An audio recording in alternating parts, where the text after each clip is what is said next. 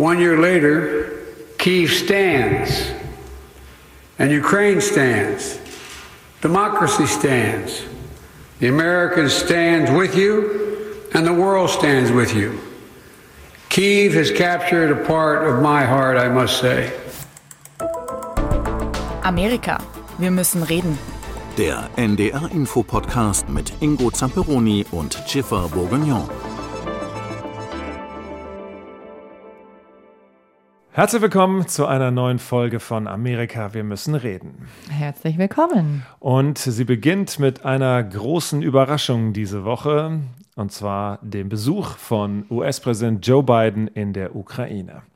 Das hat uns überrascht, mindestens. Also nicht komplett unerwartet, ne? Naja, man hat es natürlich immer so ein bisschen, er ist ja jetzt kurz vor dem Jahrestag des Angriffs Russlands auf die Ukraine äh, in Polen äh, dieser Woche und da hatte man gesagt, naja, wenn er schon in der Gegend ist. Wie sieht es denn aus? Seine Frau war ja schon mal da, Jill Biden und Anthony Blinken, der Außenminister. Aber. Obwohl die Weiße Haus hat gesagt, nee, ist nicht in der Plan, passiert nicht, nein, wird nicht passieren. Aber klar, mussten die das machen wegen Sicherheitsgründen. Ja, natürlich. Also man versucht das gerade in so einem ähm, sensitiven Bereich so geheim wie möglich zu halten, sowas. Es ist auch eine gewisse Tradition. Es erinnert mich so ein bisschen, äh, Barack Obama hat äh, die US-Truppen in Kabul in Afghanistan besucht. Äh, auch George W. Bush hat berühmtes äh, Treffen bzw. berühmter Besuch äh, zu Thanksgiving einst im Irak ist er gewesen und hat dort den Turkey angeschnitten. Aber der große Unterschied natürlich ist damals, äh, sowohl im Irak als auch in Afghanistan, war das immer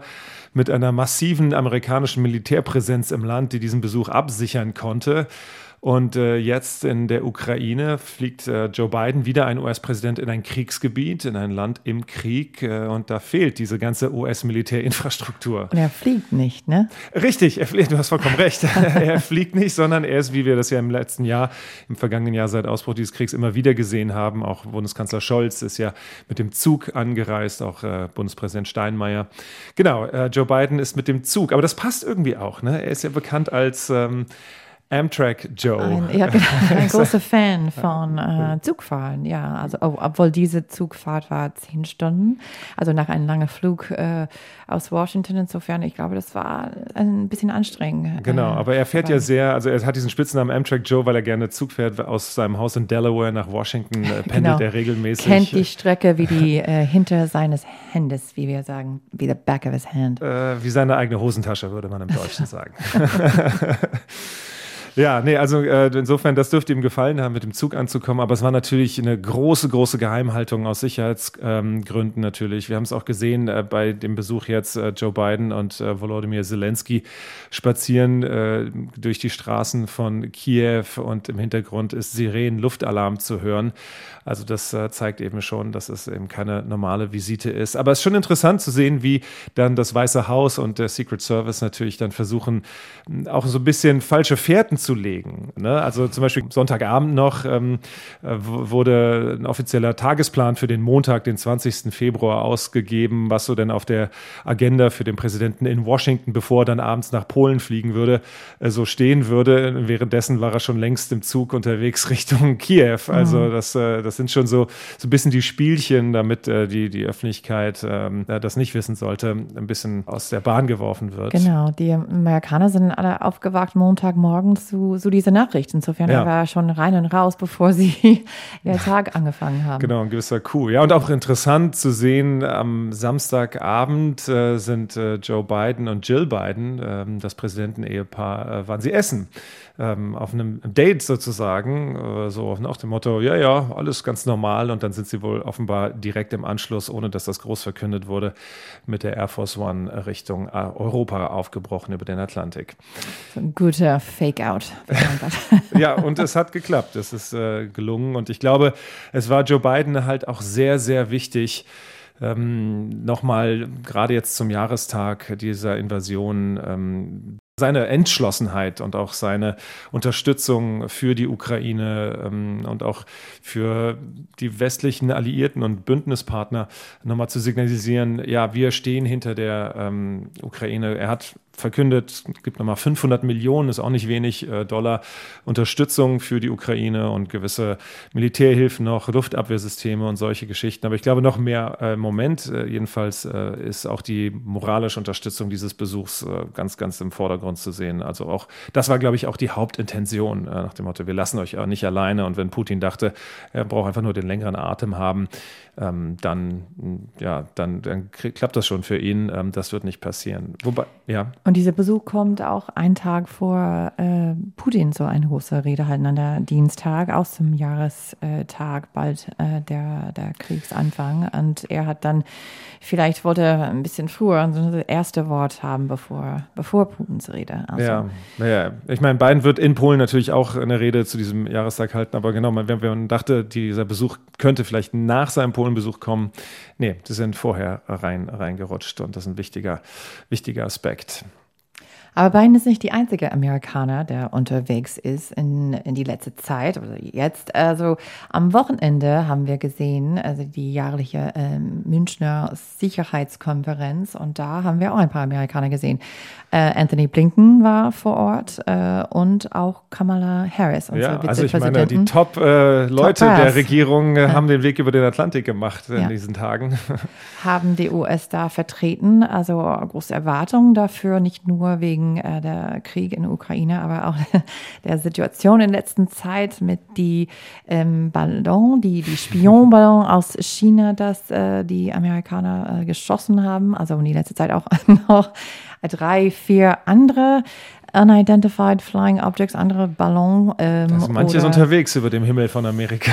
Genau, und jetzt äh, wegen der Kritik wahrscheinlich von den Republikanern, Biden hat gesagt, vielleicht shoot first und ask questions later, erstmal schießen und dann äh, würden wir erst dann wissen, was es wirklich war. Also, sogar manche sagen jetzt, es ja. gibt eine Aviation Club, ein Hobby Club in Illinois und ähm, die haben gesagt, die haben sich gemeldet und gesagt, dass die haben einen Ballon die unterwegs war, also ein, ein Hobbyballon, äh, auf die Küste von Alaska. Die haben das getrackt und plötzlich es nicht mehr zu sehen verloren. am Radar. Also. Ja, weil da irgendein US-Kampfjet das Ding vom Himmel geholt hat. Ja, ähm, dafür gibt es ein Sprichwort im Deutschen, ne, mit Kanonen auf Tauben schießen. Ähm, also ein bisschen vielleicht überproportionell. Aber klar, ähm, nach diesem chinesischen Ballon war das natürlich erstmal auch äh, so ein bisschen Show of Force, äh, alles erstmal runterzuholen, was nicht ähm, genau zu identifizieren ist. Aber Biden hat recht früh auch klar gemacht, dass das wohl nichts, diese anderen drei Sachen, nichts mit äh, China zu tun habe und auch nicht, und das fand ich bemerkenswert, dass das auch nochmal herausgehoben werden musste und auch nichts mit Außerirdischen zu tun habe.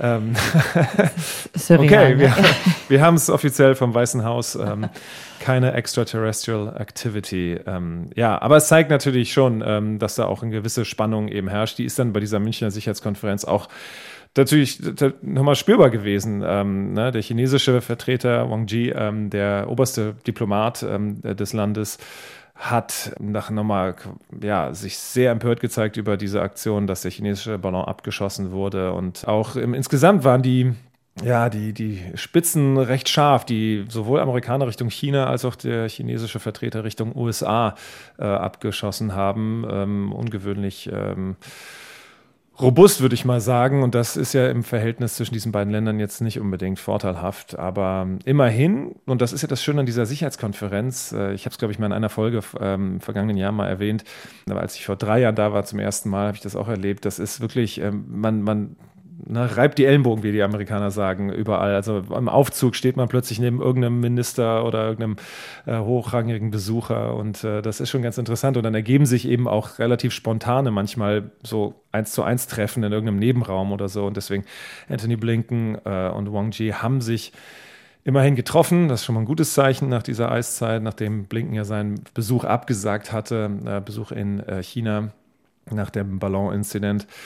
Ja, mal sehen, was daraus wird. Ähm, aber Kamala Harris Auftritt war auch zumindest mit einer Warnung, keine Waffen an Russland zu liefern, sich nicht da so in die Richtung einzumischen und äh, ja auch eine relativ äh, robuste Ein äh, robuster Auftritt. Sie hat auch gesagt, dass äh, der US sieht äh, Russlands Krieg gegen Ukraine als ein Kriegsverbrechen. Also das ist, mhm. Äh, die sind starke Worte. Also und und äh, nicht einfach Zufall. Die sind extra ausgesucht und gesagt, das war, sie wollte das Zeichen geben ähm, an der Rest der Welt. dass die sehen das als, als Kriegsverbrechen, dass eine äh, gegen Menschenrechten und dass die, wie gesagt und wie Biden gesagt hat in äh, Kiew, standen an der Seite von der Ukraine, genau wie Olaf Scholz auch gesagt hat, dass ein Krieg, dass der Ukraine muss gewinnen. Sagt ja. Er. ja, diese ganze Sicherheitskonferenz war ja, der ist immer eine sehr hochrangige amerikanische Delegation, auch war immer war sehr im Zeichen der Unterstützung. Es war ein großes Plakat am Eingang, die Ukraine sind wir. Das war auch neu, denn normalerweise war die Sicherheitskonferenz auch immer in der Vergangenheit so eine Plattform, wo eben auch äh, beide Seiten oder alle Seiten irgendwie so ein bisschen vertreten sind und waren. Und diesmal war es eben ganz klar auf, auf eine Seite ausgerichtet, äh, nämlich Unterstützung der Ukraine. Auch, auch das Zeichen oder Ergebnis der sogenannten Zeitenwende, wenn man so will. Aber Stichwort Kamala Harris, wie war dein Eindruck? Was hattest du denn für ein Gefühl von, seinem, von ihrem Auftritt? Denn ich habe so ein bisschen das Gefühl, es war fast mehr der Fokus auf Anthony Blinken und, und was, was er zu sagen hat und was er, ähm, er ist ja dann weiter ins Erdbebengebiet in die Türkei gereist. Ähm, und der Auftritt von Kamala Harris war so, ja, ist ein bisschen untergegangen, auch in der amerikanischen Öffentlichkeit. Ne? Das, das, passt auch ein bisschen leider. Ich meine, viele Deutsche fragen mich auch oft, äh, wo ist die? Wo ist die Kamala? Was macht sie? Und das war ein bisschen dieses Mal auch, die war vor Ort, die hat eine große Rede gehalten, aber ich habe auch von Freunden, die vor Ort äh, waren, gehört, dass sie war nicht die große Star das Wochenende. Also es mhm. gibt äh, häufiger einen großen Name, mit wem alle sprechen wollen oder und sie war also ein bisschen ähm, ja under the radar, also wie man sagt. Sie war nicht die große Star des Wochenende. Also das ist auch jetzt rausgekommen in letzte Woche. Es gibt viele, äh, die reden schon in Washington über 2024. Äh, will he or won't he? Ja, Biden also wirklich sich wieder ähm, zur Wiederwahl steht oder nicht. Also wir haben vor zwei Wochen fast jetzt die State of the Union. Das ist äh, mhm. jedes Jahr eine große Rede, dass der Präsident äh, hat bevor Kongress. Und ja, die Rede viele, an die Lage der Nation, ja. Genau, und er, er war sehr stark. Ich meine, viele haben ihm gelobt dafür. Ich fand auch, ich habe ihn, du fandst gut, ich, ne? Ja. Ich habe ihn nie so stark erlebt. Also er hat nicht über seine Worte gestolpert. Er war ganz klar und deutlich und nicht nur das, aber er hat ja. also sich, ne, die, die Republikaner haben also alle gebuht oder ihm gehackelt, wie man sagt. Wie sagt man das auf Deutsch? Ja, sie haben so ein bisschen äh, unterbrochen oder haben so ein bisschen Zwischenrufe in seine Richtung, äh, spöttische genau, oder also, auch. Also er sagte, dass äh, die Republikaner sind gegen äh, Sozialnetze, gegen Medicare oder Social Security und die haben dann zurück aber er war, er war wirklich fit im Kopf und das hat er gezeigt, wie er dann also ganz spontan mit diese Republikaner mhm. so hin und zurück gehen könnte. Und äh, es sah richtig, also man kann nicht sagen, dass er sah nicht fit aus. Er sah stark, er sah so capable, dass er den Job weitermachen könnte. Und das ist auch, was er sagen oder was er zeigen wollte auch. Viele sagen, dass es war seine Soft Launch oder so eine, der unoffiziell Anfang so äh, seine Campaign für 24. Aber für viele, die Wiederwahl, ja. Genau, viele sagen auch, aber dass ähm, viele Demokraten wollen Biden, weil wenn er nicht auftritt, dann ist Kamala Harris dran. Und es gibt viele Leute, es ist rausgekommen, auch Leute, die arbeiten direkt mit, äh, die Vizepräsidenten in ihr Büro, die sagen, die glauben, dass die nicht die richtige ist. Und das kommt von Leuten, die eng mit ihr zusammenarbeiten und dass sie ja intelligent ist und äh, eine intelligente Frau, aber ist nicht, nicht die richtige Fit für diese Stelle. Also ob das wahr ist oder nicht, also das, das kommt mehr in diese Leaks ähm, raus in die letzte Zeit. Also mal sehen. Aber es gibt auf jeden Fall eine Frau, die denkt mindestens, dass sie fit ist für äh, die Präsidentschaft und das ist Nikki Haley. Genau, wir haben nämlich neben ähm, ähm, Donald Trump auf der Seite der Republikaner eine weitere Kandidatin äh, im Rennen jetzt, offiziell Nikki Haley, die ehemalige Gouverneurin von South Carolina und auch ehemalige UN-Botschafterin äh, unter Trump äh, der USA. Und die nimmt es mit ihrem ehemaligen Mentor, wenn man so will, oder Förderer äh, in gewisser Weise jetzt, jetzt auf. Ähm, und das ist äh, ein interessantes Duell, noch bevor irgendwelche anderen äh, Kandidaten, die genannt wurden. Wobei Nikki Haley war auch schon immer so ein bisschen im erweiterten Kandidaten-Favoritenkreis auch schon drin. War, also ihr Name war immer in dieser Gruppe, ja. aber Trump war nicht immer, also sie war nicht immer ein Fan, ne, muss man auch sagen. In 2015 hat sie Marco Rubio unterstützt mhm. in der Rennen und hat auch mehrmals gesagt, äh, was sie gedacht hat von Trump, dass er Rassist war, dass er, also was er sagte gegen Frauen war auch unerträglich. Und äh, so, als er die Nominierung gekriegt hat, ist sie so wie viele andere Republikaner ist sie äh, ihre Meinung geändert, hat, mhm. äh, ne, wie äh, Politiker so oft machen, dass die dann äh, plötzlich eine 180 machen, 180 Grad umdrehen und sagen dann das Gegenteil. Und sie dann hat dafür diese, wie du gesagt hast, ihr Job als UNO-Botschafterin bekommen. Also nach der 6. Januar hat sie wieder dann irgendwas gegen Trump gesagt und jetzt sie versucht ein bisschen entfernt von ihm zu bleiben, aber sagt auch, dass es ist Zeit für eine Frau, ähm, dass also Gegner oder äh, Mobbing also sie sagt, das ist best subdued by a counter kick in heels. Also das, ist eine Art zu sagen, also weil Frauen tragen diese Heels, High Heel Schuhe, die Schuhe mit den großen Absätze. Absätze, danke. Schuhe mit Absätzen, ja. Und ähm, genau, so sie will Leute zeigen, dass es ist vielleicht Zeit für eine Frau in dieser Stelle, dass sie die Frau ist. Aber viele Leute haben Fragen, weil sie so umgedreht hat, weil sie so besonders als Gouverneur von South Carolina, wenn wir erinnern, dieses Shooting in die Kirche in Charleston, als mhm. acht, also neun Leute waren geschossen von einer in eine rassistische Attacke, dass sie dann ähm, hat die Confederate Flagge runtergenommen von, von der Kapitol. Sie selber ist die Tochter von äh, indischer Einwanderer, hat selber Rassismus erlebt und spricht oder hat äh, sehr offenlich davon gesprochen. Und aber muss man sagen, dass nach Trump spricht sie nicht mehr davon. Sie spricht auch, wie so viele andere Republikaner, über Kulturkrieg und äh, dass sie gegen Wokismus ist. Also es ist ein bisschen enttäuschend zu sehen, wie sie sich komplett geändert hat. Ja, und es ist ja noch interessant dann zu beobachten, wie Trump darauf reagieren wird, weil normalerweise beißt er ja immer dann alles weg, äh, was sich ihm in den Weg stellt und, und, und auch mit sehr persönlichen Angriffen. Da ist jetzt bislang noch nicht so viel gekommen, aber gut, vielleicht ist es auch noch ein bisschen früh. Aber Trump hat sich ja auch dam damals durchgesetzt gegen andere weibliche Kandidatinnen bei den Republikanern und da hatte da auch keine ähm, Schwierigkeiten, da ausfällig zu werden, wenn man das so sagen möchte. Ähm, aber interessant, ja, Nikki Haley. Also ich, wir hatten ja mit Hillary Clinton immerhin auch schon eine Kandidatin, aber die Frage, die dahinter mitschwingt, ist ja natürlich immer, die du dir auch oft stellst, Jeff, ist, ähm, ist das Land bereit äh, für eine Präsidentin? Und einerseits kann man sagen, natürlich ist es bereit und es ist, man sieht ja auch auf ganz vielen Ebenen ähm, in den Bundesstaaten, es gibt ganz viele Gouverneurinnen ähm, die, und Senatoren, Senatorinnen, ähm, auch im Kongress viele Abgeordnete sind ähm, weiblich. Also insofern, äh, die, die Frage von Frauen in der Politik ist eigentlich längst beantwortet in den USA. Aber dieses höchste Amt, ist das immer noch so eine Glasdecke, würdest du sagen, ähm, wo dann doch vielleicht doch andere Maßstäbe angelegt werden in, in den USA? Ich frage mich wirklich, also weil nach 2016 war ich also persönlich total überrascht. Also ich war auch in der Javits Center am Wahlabend in 2016 bei, was sollte Hillarys so Victory Party sein. Mhm. Als, und der Javits Center, muss man auch sagen, ist aus Glas gebaut. Und das war extra dann.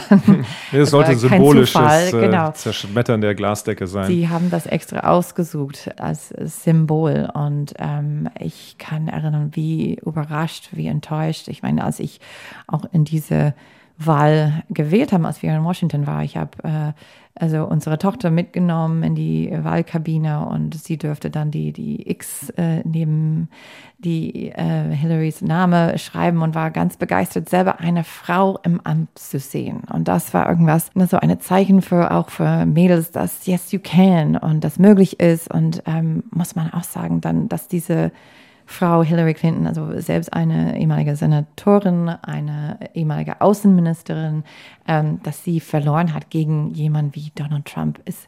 Was soll das dann sagen zu diese, diese junge Mädels. Also eine qualifiziertere als äh, Hillary Clinton hätte es wohl kaum geben können, aber sie kam auch, wie man sagt, mit einer Menge Baggage. Ne? Also äh, es war wahrscheinlich die beste Chance, die Trump hatte. Äh, Trotzdem, also im Vergleich mit die Baggage, wenn man das sagen will, dass Trump ja, okay, äh, mitgenommen da gebe ich dir vollkommen recht. Ja. Also ich, ja. ich habe ein bisschen, ähm, ich glaube die Midterms, ne, das wir gerade hatten im November, haben mich ein bisschen Hoffnung gegeben. Wir haben gesehen, dass Character zählt. Ne? Das, das ist nicht nur egal, wer da auf die Bühne ist. Wir haben das gesehen in Georgia mit Herschel Walker zum Beispiel oder diese diese Kandidaten, die ähm, Trump unterstützt hat und dass Wähler sagen, nee, das ist mir so viel. Ich kann jetzt, ich kann nicht für so für jemanden wählen. Insofern ähm, es ist auch wichtig, ähm, dass, dass der Charakter von der Person ist wichtig. Wie du gesagt hast, viele Amerikaner denken, dass sie kennen sie schon, die haben eine Meinung, weil ihr Mann war Präsident acht Jahre und die kennen die dann durch diese acht Jahre im Weißen Haus. Aber also ich will sagen, dass das möglich ist. Es ist nur eine Frage von die richtige Kandidatin. Aber manchmal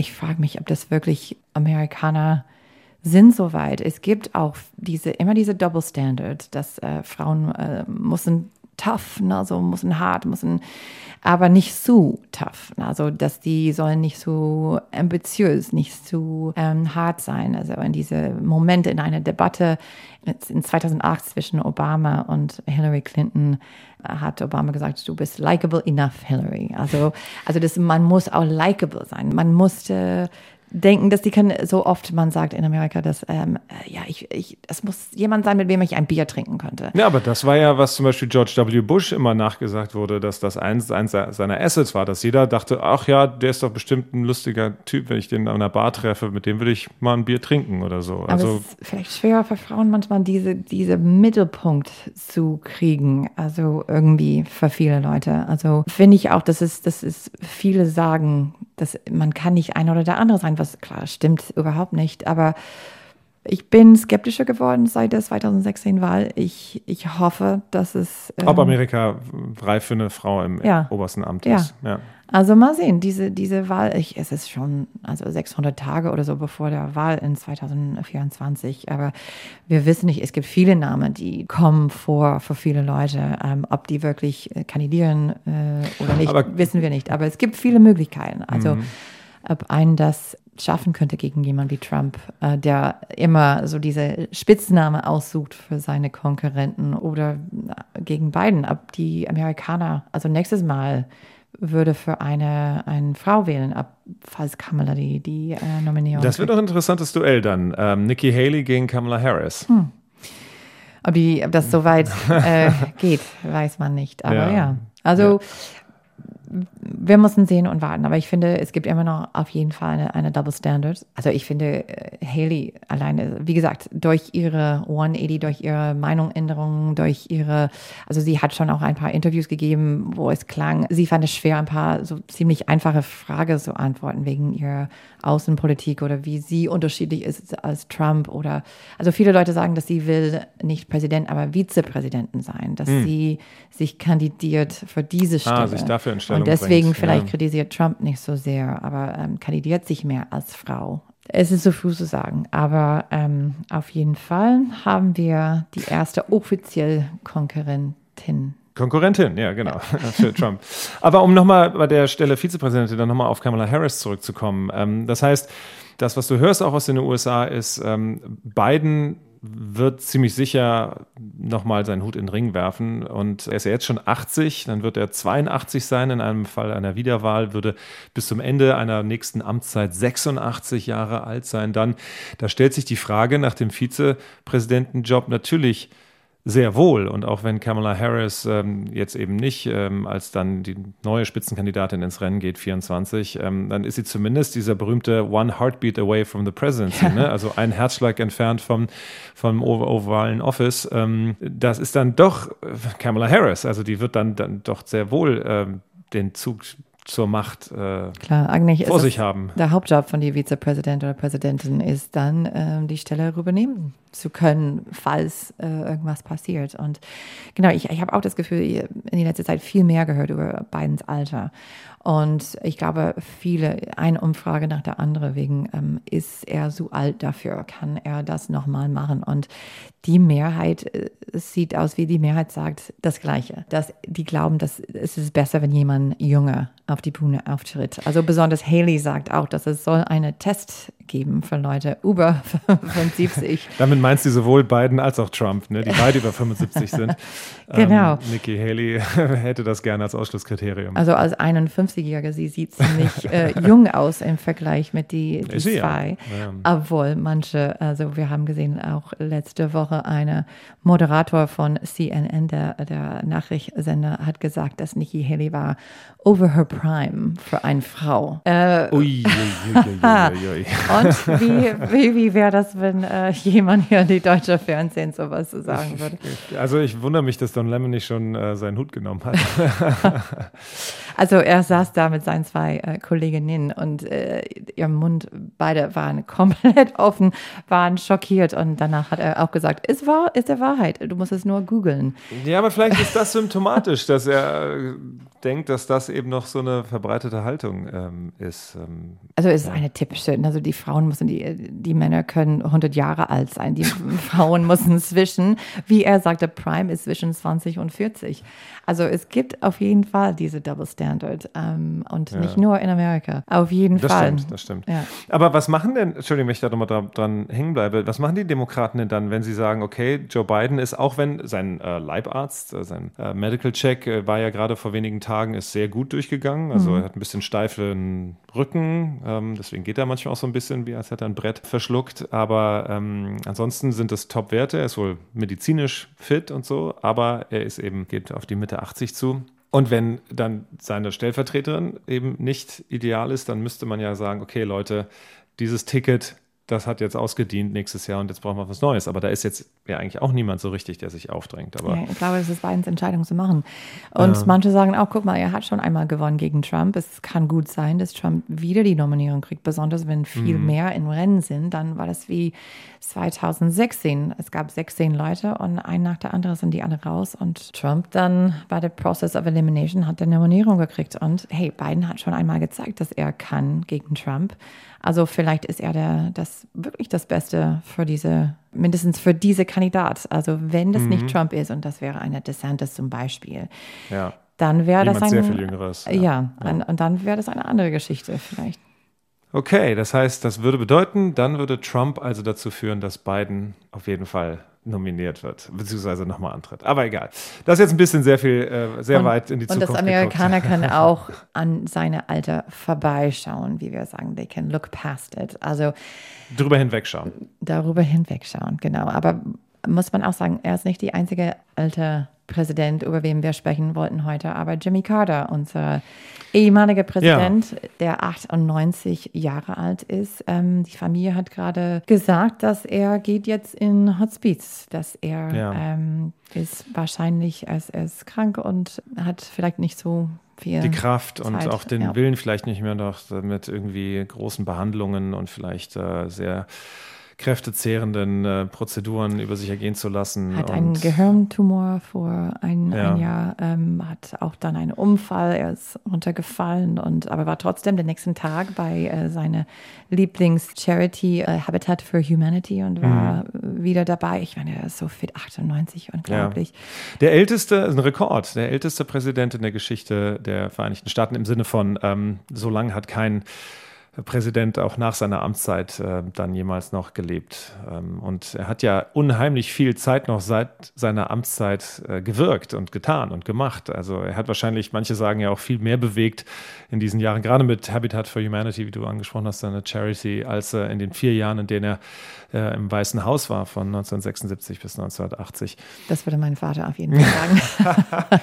Ja, einer der nicht so häufigen One-Term-Präsidenten. Und das ist ja immer so ein Makel, der einem Präsidenten anhaftet, wenn man es nicht geschafft hat, wiedergewählt zu werden. Er hat damals gegen Ronald Reagan verloren. Und äh, das wird dann immer so ein bisschen auch als Schwäche ausgelegt. Aber ähm, ich glaube, ähm, wie sagen die Amerikaner dann, History will be kind on him. Ich glaube, im, rückblickend dann doch äh, ein, ein Präsident, der dann auch durch sein als Alterspräsident wirken äh, dann sehr viel bewegt hat und wahrscheinlich viel mehr Menschenleben zum Besseren äh, bewegt und äh, beeinflusst hat, äh, als vielleicht während seiner Amtszeit im Weißen Haus. Ja, auf jeden Fall die besten Wünsche gehen über den Atlantik an die Carter Family und an Jimmy Carter. Beenden wollen wir diese Episode ähm, aber nicht äh, mit einem älteren Mann, äh, sondern mit einer jüngeren Frau wieder. Denn seit unserer letzten Folge ist nämlich noch eines, neben der State of the Union und verschiedenen anderen Dingen, die wir in dieser Folge angesprochen haben, passiert, sondern auch der Super Bowl. Yes, baby.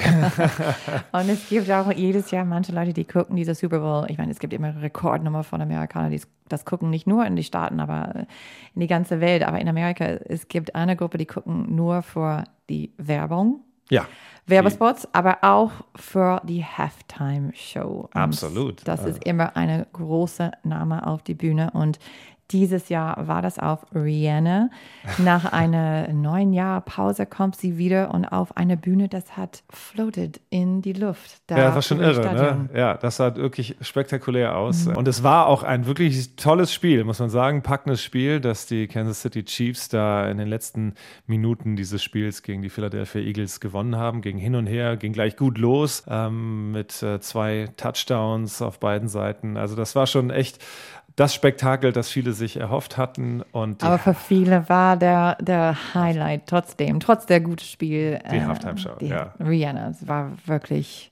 Ja. Also, es, also man guckt dann im Internet, ich glaube, sie hat Twitter gecrashed, in, als alle wollten wissen, ob die schwanger war oder nicht. Das ging hin ja. und zurück.